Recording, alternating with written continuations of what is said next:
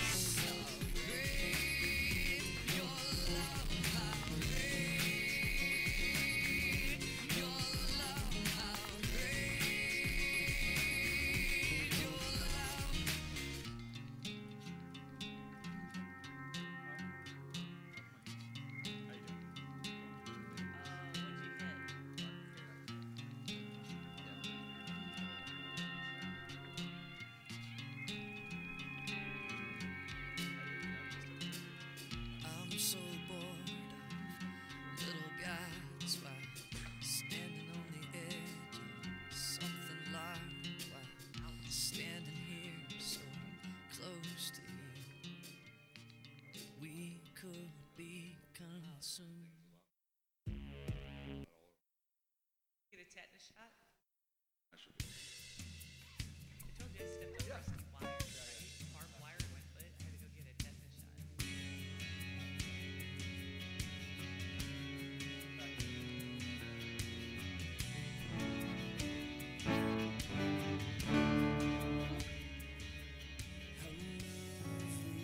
Wrong. Morning, everybody. Everybody doing? All right. It's a nice sunny morning. It's good to be with y'all. If you want, we'll uh, pray and sing some songs. Father, we love you. We're here for you this morning. Um, this world's crazy, but you are steady. Um, we can always rely on you, God. So just pray in the midst of chaos that we lean into you more, fall into you because you are our strength. You're the only thing that's going to get us through. So we love you. We praise you. We give this time to you this morning uh, as we praise you with this song and um, as we hear your word through Leonard. So just uh, as we sing this first song, it'll just be a, a statement, a personal prayer to all of us um, to not give up hope, to spread your light, to shine your love. Praise you, God. We just thank you that we can be here this morning together. Thank you for all you've blessed us with. And just thank you for this room, simple things down to air conditioning. So we love you, we praise you, and give this time to you. Amen. You want to stand up?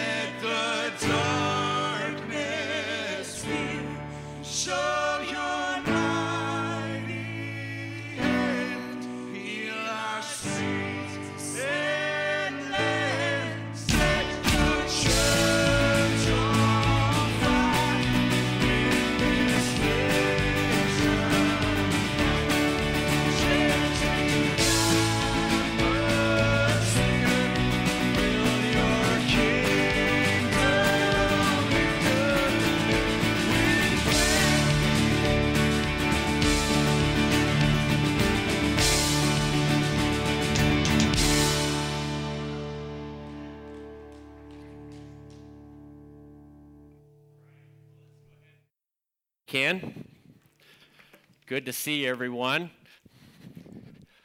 I just want you guys to know that my original plan right now was to be visiting my cousin who lives in Hawaii uh, last week and this coming week, but here I am. We make the plans, but God, God or something directs the path. And that's the way it is right now. We can't really uh, always determine what path we're going to take uh, when, when we're following the lead of God and when things are so unpredictable in culture. Uh, we can't even determine uh, paths for travel. How, how many of you have had a chance to take a vacation to go somewhere and maybe just get away for a little while? Any of you guys? Was it, uh, was it, was it good? Was it weird? Was it, well, we went there and we were quarantined in our condo for two weeks. I know a lot of people have had that dilemma uh, out in front of them, and so their vacation wasn't exactly what they thought it would be. Uh, and so much of what we do is centered on really inward stuff rather than outward stuff. And maybe that's uh, part of what God's plan is for the moment. I'm not sure. But before we get into um, the message time, I'd like to just find out if we have any prayer concerns or anything on your heart today that we need to lift up before the Lord. Uh, would love to do that. Okay.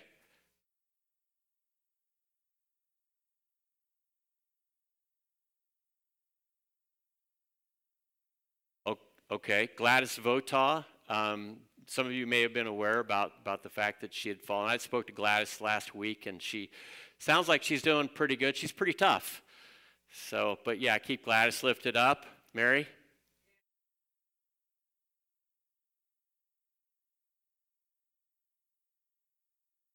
Oh, my.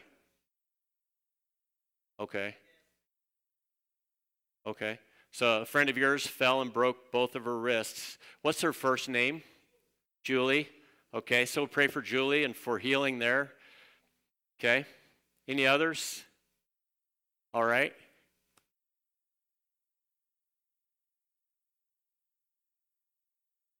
No.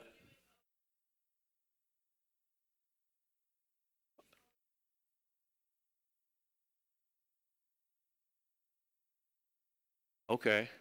Well, thanks for making us aware of that. I hadn't heard that. So pray for Rachel Yoakley, uh, who is uh, recovering from an auto accident, but it sounds like she's going to be okay. Okay. Thanks to Rachel.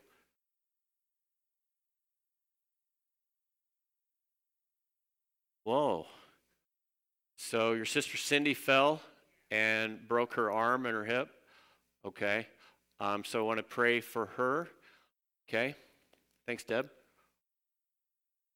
Joe Carroll?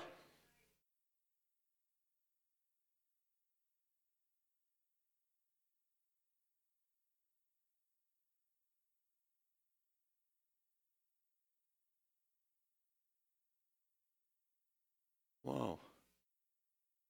Uh, there's a pattern here. Pe- people are falling. So pray for your, your, um, your neighbor, Lucille. Okay. Okay. All right. Well, um, we definitely want to pray about that. And uh, I won't make any jokes about gravity or anything like that because I've fallen and it's not fun. So we, we know what that's like. Uh, so let's go ahead and, and, bow and take everything that we brought uh, with us uh, before the Lord. Father, as we gather in this place and online, we thank you that as we begin this first day of the week, we can tune our hearts and our minds to you.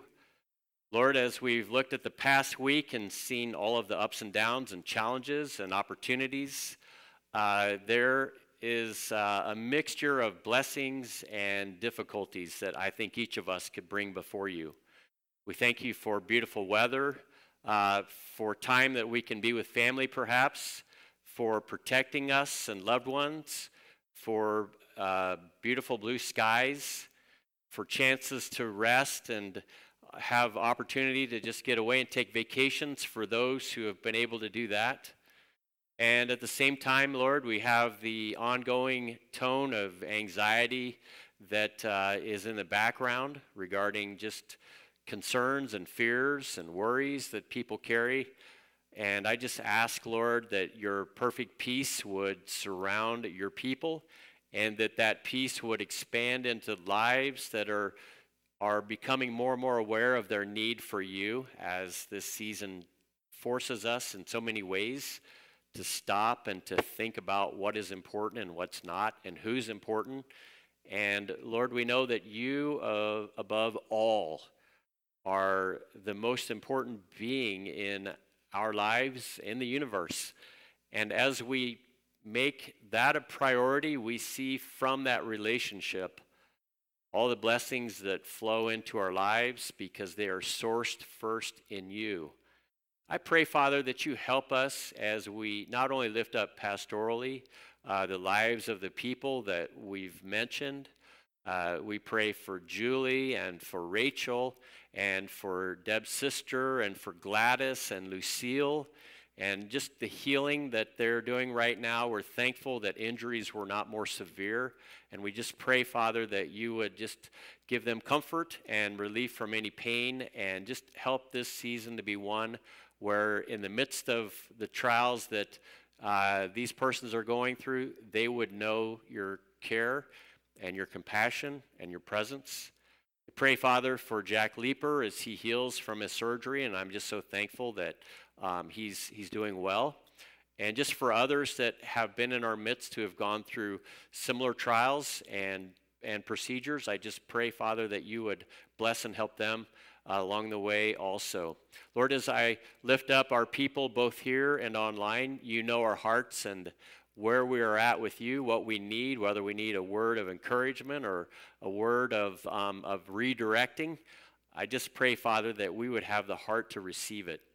I ask, Father, that you would bless our church as we seek to take our bearings in a season where everything is nothing like what we've ever seen before. And in that unprecedented moment that, that, that we've been given, Lord, we pray that we'd clarify what it means to live life dependent upon you, trusting you through the eyes of faith, and just knowing, Father, that as we do, you're using us even in this time to be salt and light to a world that desperately needs it. So help us to identify with who we are as your people, your children, and what we have as the precious gift of the gospel and the good news. And then give us hearts to see what you see and, and, and, and eyes to recognize opportunities where you are moving. And use us, Lord. Father, as we just take these things and we summarize them in Christ before your throne, we pray as well that as we pray the Lord's Prayer right now, that the substance of what the words that we say and the intent behind them would just embed themselves in our hearts so that we could live out the rest of the six and a half days for your purpose and for your glory. Would you pray with me now? Our Father, who art in heaven, hallowed be thy name. Thy kingdom come, thy will be done on earth as it is in heaven. Give us this day our daily bread, and forgive us of our debts as we forgive our debtors and lead us not into temptation, but deliver us from evil. For thine is the kingdom, and the power, and the glory forever. Amen. Well, as we uh, just continue on in the message series that we're doing on uh, virtually reality, uh, it's a good way to take the stories that Jesus told and really ask the question how do these have any bearing on what we're going through, especially in 2020 with uh, COVID 19 hanging in the backdrop of our lives. And I think it's really been providential and timely that these parables that we're looking at have spoken to so many of the things that I feel like have been in the room that uh, this season has brought, brought to us and the challenges that we face. So, if you have your Bibles with you, uh, we're going to be looking at Luke chapter 6. And there's a lot in that chapter that's all sort of woven together, but I want to just take a little section of that chapter and focus primarily on verses 43 uh, through 49. And as we do that, um, I, I, I, want us to um, have a question in the back of our minds, and that is as we prepare to go to meet the Lord in, in heaven and then ultimately prepare to be with Him in a new body, a glorified body, in His new creation, what is it that you and I take from this life with us to that place? Any idea? Because they'll, they'll, you've heard the saying that when you go, you can't take it with you, right? I mean, you can put stuff inside, not to be too morbid, but inside your casket. But at the end of the day, it kind of stays in the ground with what's left of you.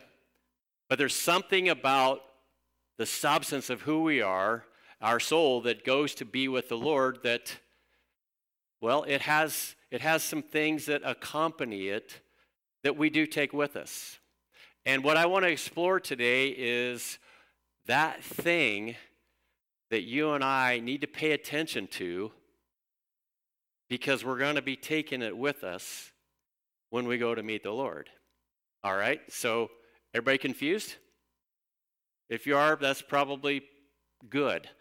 But if you're not confused and you're like, I think I know what it is, um, maybe all the better, uh, because that means you're ready. As Jesus is telling these stories, he's focusing on one, that one thing in these stories that makes all the difference in the world. And as we read this passage of Scripture, maybe you'll see it. So here we go. For no good tree bears bad fruit, nor again does a bad tree bear good fruit. For each tree is known by its own fruit. For figs are not gathered from, the, from thorn bushes, nor are grapes picked from a bramble bush. The good person out of the good treasure of his heart produces good, and the evil person out of the evil treasure produces evil. For out of the abundance of the heart, his mouth speaks. And we're going to stop right there with that one. And as we do, um, maybe, maybe the answer's starting to clarify in your mind, maybe not. But I just wanted to share. I, I was kind of excited to uh, take my wife to Hawaii. First of all, my niece lives there, so accommodations are free. That's a plus, right? Because nobody's traveling in air, airplanes that much. Ch- tickets were dirt cheap. And then I could have bragging rights to say, yeah, the good husband that I am, I took my wife to Hawaii just because I am that type of a person. I can't do any of that. But I was enjoying preparing for the trip. And I had my suitcase uh, prepared as far as what I was going to be taking and what I wasn't going to be taking. And that's, that's a, I've never been to Hawaii before. Has anybody been to Hawaii? I don't even know what to pack. Do I pack a t shirt and, and, and shorts? Do I pack jeans? Do I pack a jacket? And then what do I take in terms of preserving the memory? Well, I, I, bought a GoPro so that I could do that amongst other things, and I was really looking forward to it. It was supposed to go underneath the water, and I was looking forward to snorkeling and stuff. Oh, I don't have a snorkel, so I needed to take that as well. And, well, um, I was going to spend some time on the beach, and maybe I'd go surfing. So I need to take my surfboard.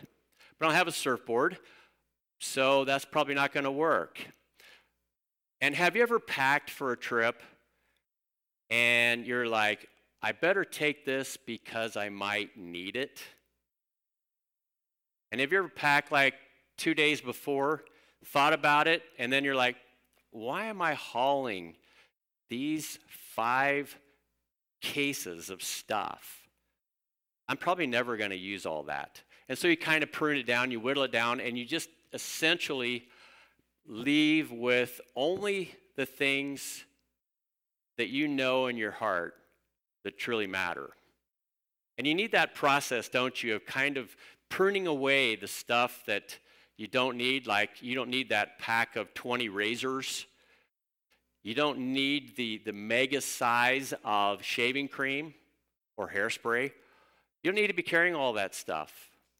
And as you sift through it and sort through it, it becomes very clear what is essential, what is going to really realistically be appropriate, and what is going to be something you're just going to haul over there so you can haul it back. You ever been there? Well, our faith can kind of be like that because essentially God says to each of us, you need to travel light but you need to travel with just enough that you have the essential things with you at all times. And one of the things that Jesus brought to mind that was essential, I think, was the ability the ability to discern. Because one thing that happens when you travel, have you ever traveled to a place where there were a lot of vendors or there were a lot of people selling you stuff? And you find that very quickly they have a very compelling way of getting into your pocketbook. And before you even know it, you're giving money or you're following somebody somewhere, and all of a sudden you're in over your head. Well, Jesus said that we need to be very wise and discerning. And a lot of times it's hard to do that, isn't it? And in this parable that, that he just gave, or this, this teaching, I guess, it's something that I've passed on to my kids. It's something that I feel like if they're going to travel through life, they need to know this. And you know what that is? When Jesus said, You'll know them by their fruit, was he saying, You'll know them by what they say? Or was he saying, You'll know them by sort of what they're producing in their life? And there's a difference, isn't there? Because one thing that will happen in life is people will tell you things are such and such. And you just believe them on face value. And probably if there's ever been a moment where we hear words that say things are such and such, and it could, it could be as deeply serious as COVID, like there for a while, they were saying um, masks don't do anything. Then they were saying, yeah, masks do something. Then they were saying you need to get a vaccine. Then they were saying, no, you don't need to get a vaccine. And you find yourself just going through all the categories of threat and just simply walking away confused. Now, when will we truly know what is going on with COVID 19 and the impact that it truly has realistically on, the, on, on, on people. When will, we, when will we know that for sure? Probably a few years from now. We'll look backwards and we'll say, this has been the fruit of that experience. Some people got very ill, some people died, this is the percentage of the population. Many people stayed well or got slightly sick, and this is the percentage of the population that that happened to. And at the end of the day, only as you look backwards and you see what that experience produced will we really even know. I remember having the conversation right out of the gate. I was it was very vividly stated this thing that is coming is bad, and it's going to destroy lives, and hospitals are going to be full. And I don't want to be overly morbid about the point, other than to say it is bad, but I'm not sure if the initial words reflected reality. Now, that's a, just a dramatic case in point where you just can't always believe what you hear. But we trust authorities, don't we? And as Jesus is telling these words, there were a group of people who were authorities called Pharisees, and they were saying that if you work harder on the finer points of obeying all of the rules, you'll be a holy person and pleasing before God. And so they worked very, very hard to keep all of the rules, and then they worked very hard to let everybody around them know that they were keeping all of the rules. But people were stepping back and they were saying, You're keeping all of the rules for sure. You're wearing the right clothing. You are um, doing the right rituals at the right time. You're praying, you're fasting. Publicly, people see that you're clearly religious, religiously oriented individuals. But when people zoomed back, and after listening to the words and seeing the, the rule following to a very extreme extent, they zoomed back and they said, wait a minute. There's something not right about what we're hearing them say and what they are doing. And you know what that was? They were doing everything except the most important thing, and that was loving God with all their heart. loving their neighbor as themselves. Everything else was, a, was strictly a means by which they were conforming to the rules, but their actions were saying they weren't obeying the most important rule of all. And so when Jesus says, bad fruit comes out of bad people, do you know who he was talking to? The religious people. Isn't that weird? Religious people, of all the people who know the Bible and can speak it well, Jesus was saying the fruit that's coming out of their lives is not what it's supposed to be. And so I tell my kids, even religious people can say all of the right things, and the only way you know whether or not it is the real deal is by what you see them doing the fruit and the fruit of the Spirit. Because you can't argue with an attitude of love and joy and peace and patience, kindness goodness, gentleness and self control. You just can't. You either see it in people as they live their lives out and give the clues, or you don't. And Jesus was calling it out, and he was saying, I want you to have the ability to smell cow manure when you see it. I'll just leave it at that. And it's his way of telling us you have to be discerning in this world because there are tricksters out there, and there is a main trickster who wants to tell you a whole lot of things that simply are not true. And the only way you know is whether or not they come to bear. And if the fruit doesn't line up with the words, then you've just been conned by a good salesman. We went to, John, John Barrett and I went to the um, uh, Huffman's uh, fruit farm, and we were looking for habaneros. I don't know if you like habaneros or not, but you dial those things in just right in their flavor. Mmm, that's a weakness of mine. But there was a there was a whole line of habaneros, and the sign said, "These are hot."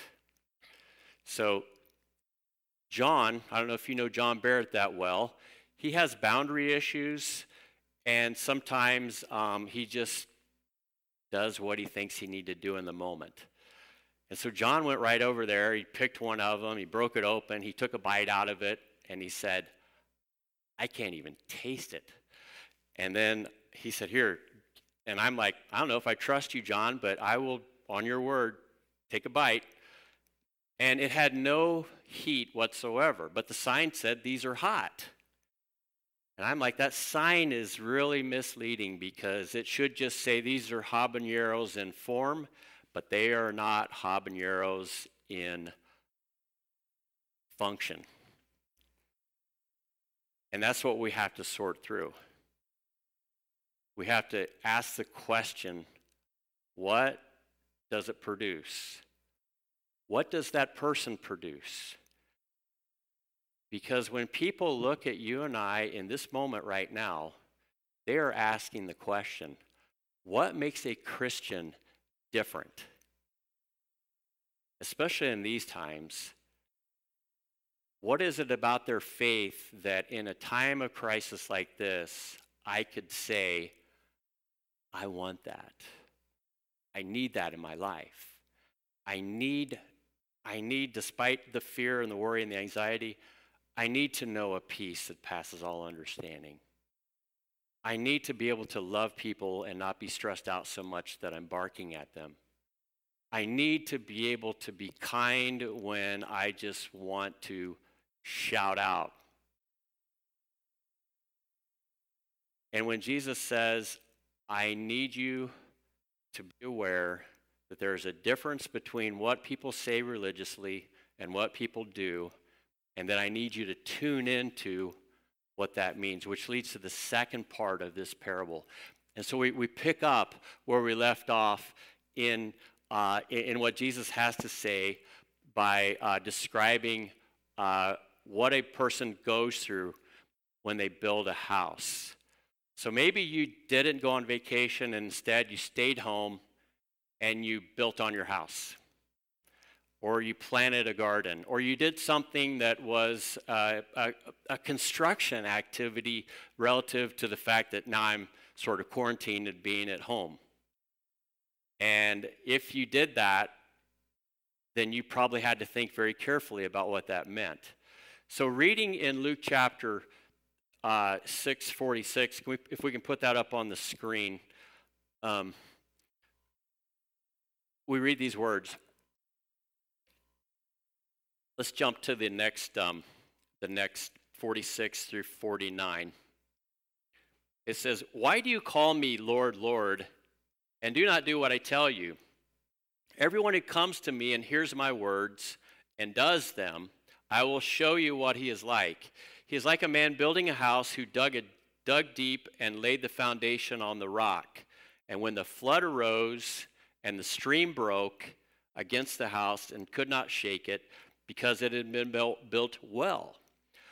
But the one who hears and does not do them is like the man who built a house on the ground without a foundation, and when the stream broke against it, immediately it fell, and the ruin of that house was great. Anybody ever been to the Outer Banks before? Have you ever seen how they build houses out there? They're basically all up on stilts.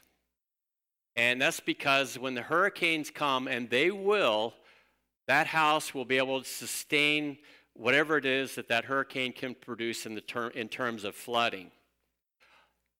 But it's not always able to sustain what it can produce in terms of wind.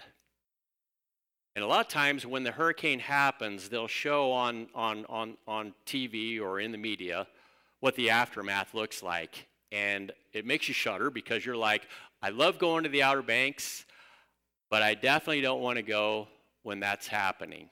And sometimes people get caught out. But if they if all things go well, the stilts hold, the foundation is solid, and the house lasts the week, you have a great time, don't you? But you have to ask yourself what is the risk of going to the Outer Banks and facing a hurricane? And if you've ever been to the Outer Banks, has that not been part of the question? Is this or is this not hurricane season that I'm putting $1,200 down or whatever it costs for a week to, to, to be there? If that is not your first question, then you probably shouldn't go to the Outer Banks. I'm just going to tell you out, out of the gate. But if it is your first question, then you're aware of what it looks like in the aftermath. Now, I saw a picture of a hurricane devastated area of, of uh, South, of, of um, South Carolina, North Carolina, one of the Carolinas. And it, it basically showed all the houses were gone, or all you saw were just fragments of the houses, except for one. And it was still standing. And it was odd. And the description said that the house actually was more deeply anchored, more sturdily built, and probably coupled with just maybe they prayed a lot, it survived. And in the Outer Banks, there just isn't much to anchor into because it's a lot of sand and there's bedrock way down there. But overall, you're in a pretty vulnerable place. And if you were tempted by a salesman to buy a house out there, what would happen is they would tell you, you don't have to worry about that stuff. You can buy insurance and blah, blah, blah. But at the end of the day, everybody knows in the back of their mind, this is risky. this is risky. Now, as Jesus is telling this part, he's saying two things. One is, not only should you be aware of words versus fruit, but you should also be aware that if you're going to build something, you need to do it wisely, and there's going to be risks associated with that. Those are just two things to consider build wisely, and there's going to be risks. But what are we building?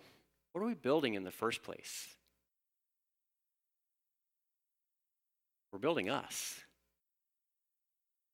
We are building lives that are anchored in the reality of God. And what is it about our lives that we need to work on? What is it about your life and mine that we're going to take with us to meet the Lord and ultimately into the new creation? Anybody know? Anybody want to guess?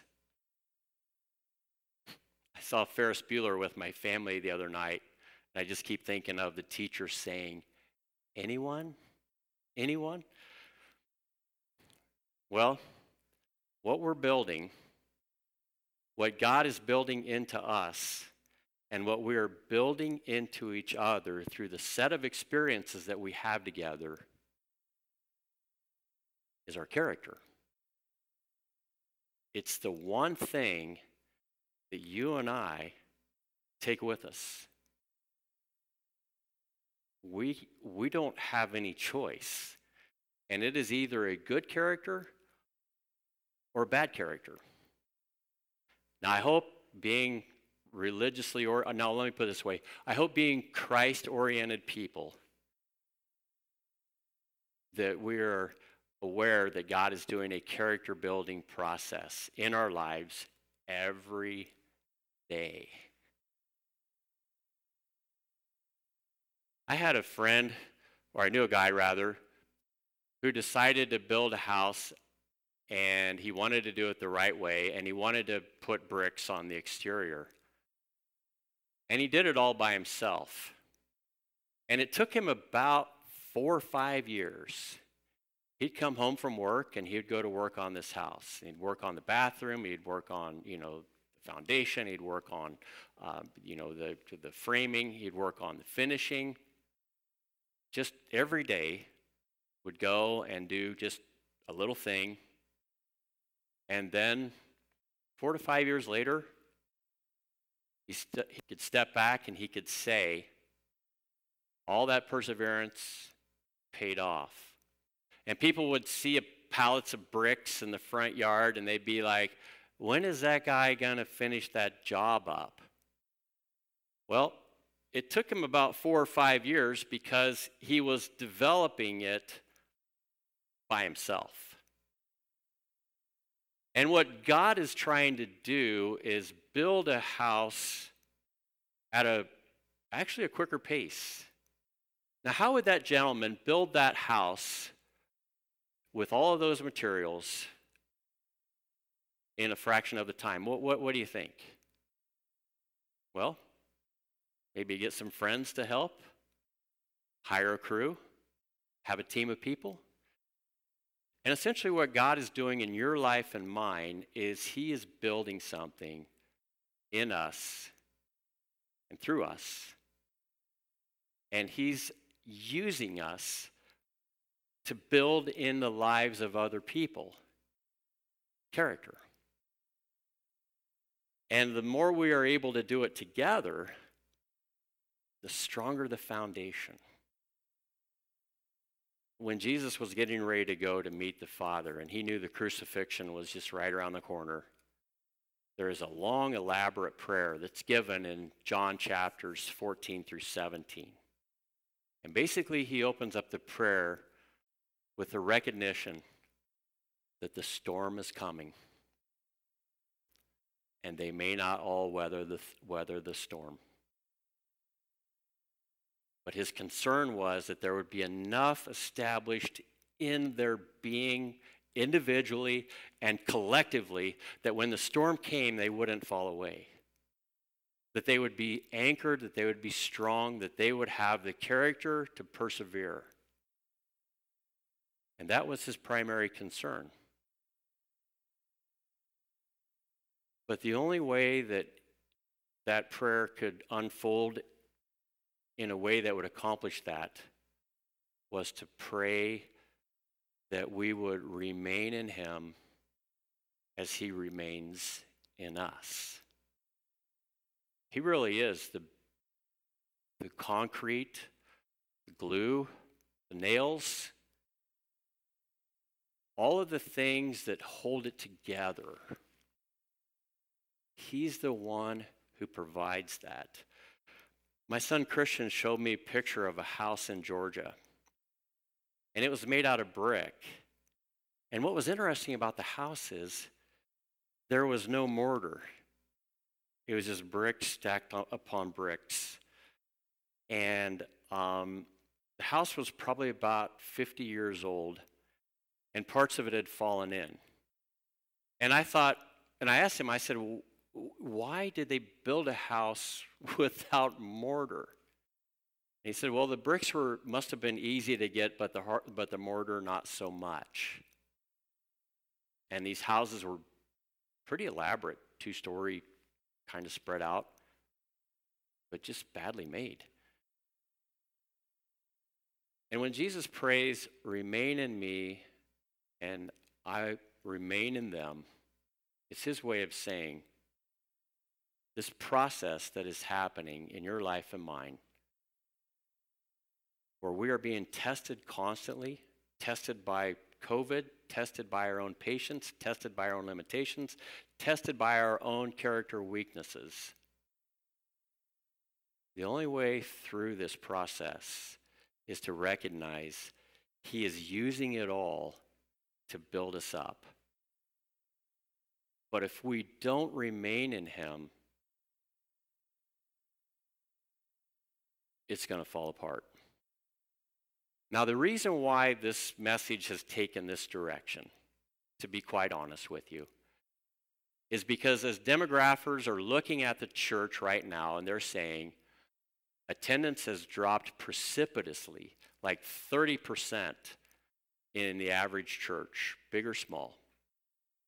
And that millennials who are online have gotten to the place where at first it was sort of a novelty to participate, but now in surveys, only half of them are even bothering to show up online.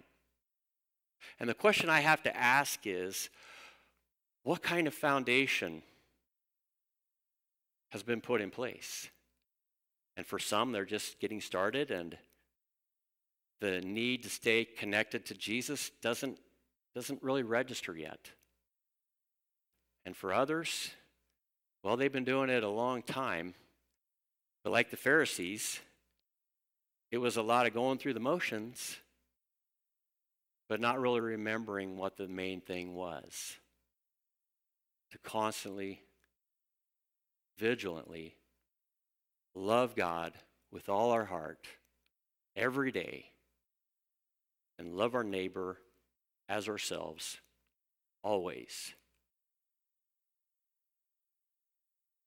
And I hope that this message, if anything, is just a way of helping us to realize we're committed to something.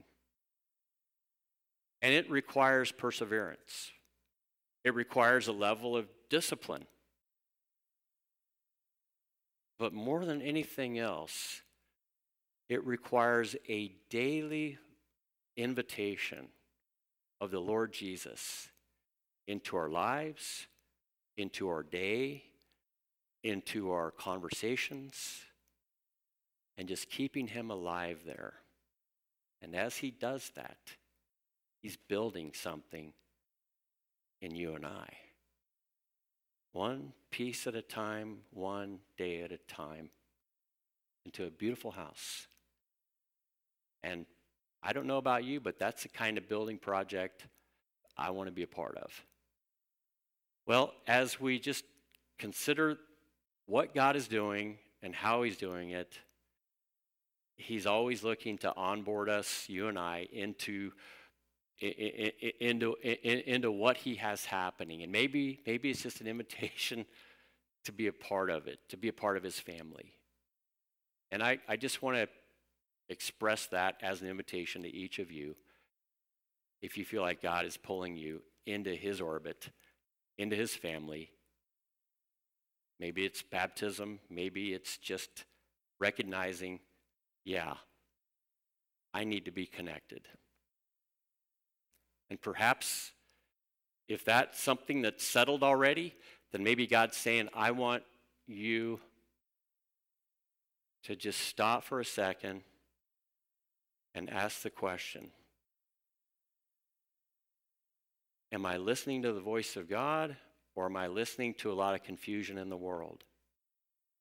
Am I being wise in what He's doing in my life that He's building? And any risks that I'm taking, am I taking risks that aren't going to undo my life in Him? Would you bow with me? Father, as we just take the words of your Son and we say, Lord, Lord, we pray that we could do so in a way that resonates with what you see happening in each of our lives, that we could see you in your person, in your character, and we could see ourselves by comparison and recognize that it is only through Jesus, lives that are sourced in him and remain in him, that that fruit can even possibly begin to emerge. And as it does, Father, I just pray that you help our characters and our lives to be surrendered to yours, that you would work in our lives in a way that produces good fruit. We pray that we could do this for your purposes and for your glory.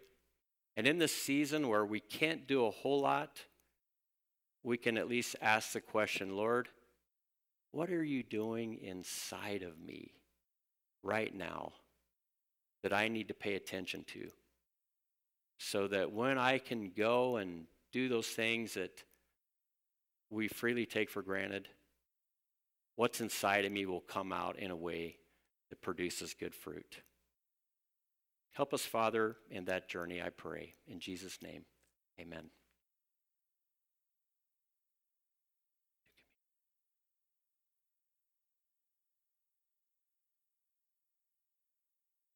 We're going to move into our communion time. As we do that, um, I think most of you kind of know the drill, but if not, um, the hardest part may be just getting the lid off of it. And once we do that without spilling it,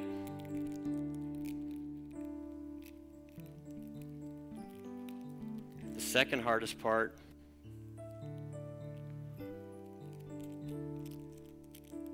is taking the wrapper off of the bread. Are you with me so far? Let's assume we've accomplished all of that. And if you need a do over, we have more communion out back, and feel free to just get one. All that logistical stuff aside, the effort that we put in to just opening that up by no way compares to the effort Jesus made to make this a reality. It is his way of saying, I know you are a work in progress. I know you need grace every day. I know the mercies that I shower down upon you are necessary. And it's a way of saying that the barrier between ourself and him, he says to each of us, and I know that without the shed blood of my son and his broken body, you wouldn't be able to know me as your father. And so as we take the loaf and we eat of it, we give thanks that God made the effort to reach out to us through his son.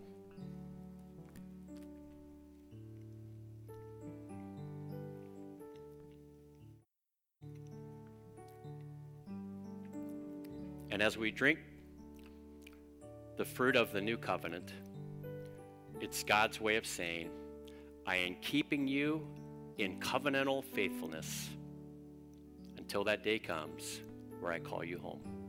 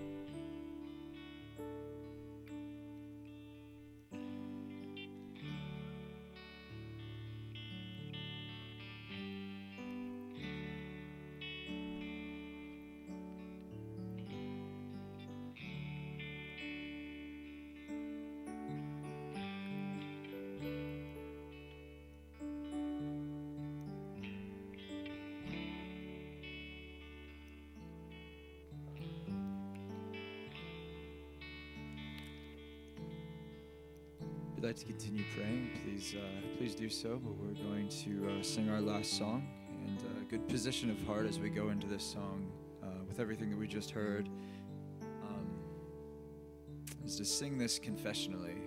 This is what we believe about Christ, because the truth of Christ, the gospel, is the only thing that can shake us loose from the and shake loose from us those things that we.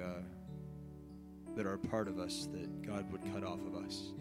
And so when we adhere to these things and bring these things into us, this truth of Jesus and the gospel, uh, what we're doing is, and what He's doing within it as we sing, and He strengthens our faith and He. um, He evicts those things. He begins to evict those things. He loosens their, their hold on us, and he replaces it with joy in him because before he's anything he's merciful. That's really good news. And so that's uh let that be in you as we sing this last song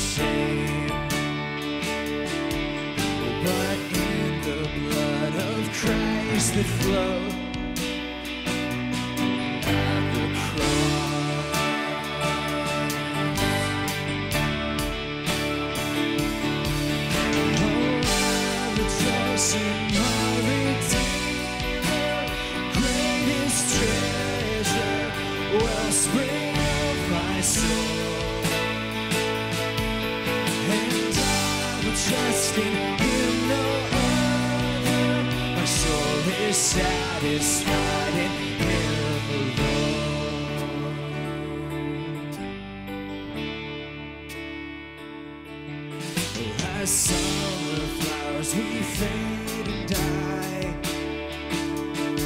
Oh, fair youth and beauty hurry by. Oh, but life eternal calls to us at the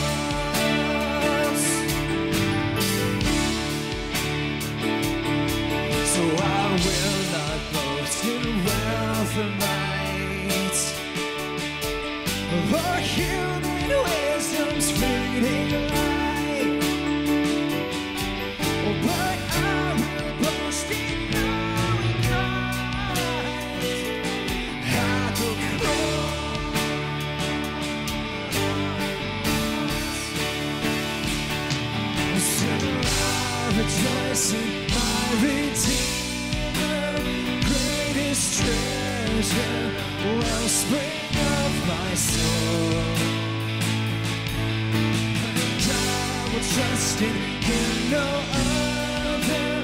My soul is satisfied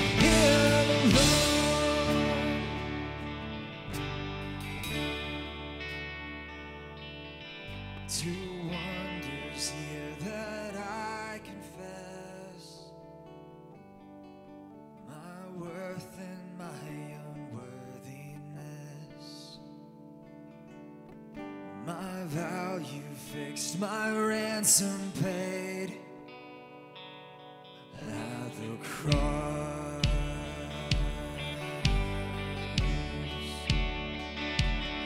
At the cross.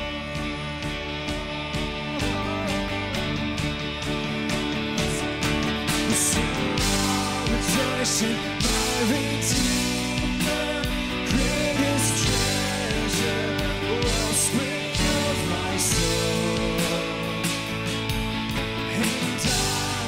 I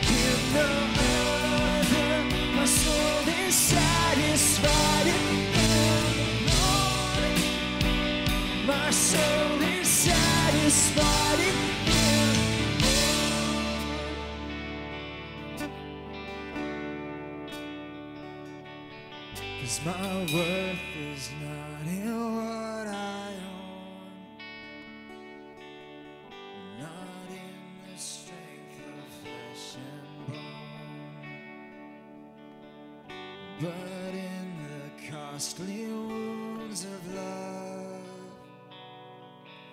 at the cross.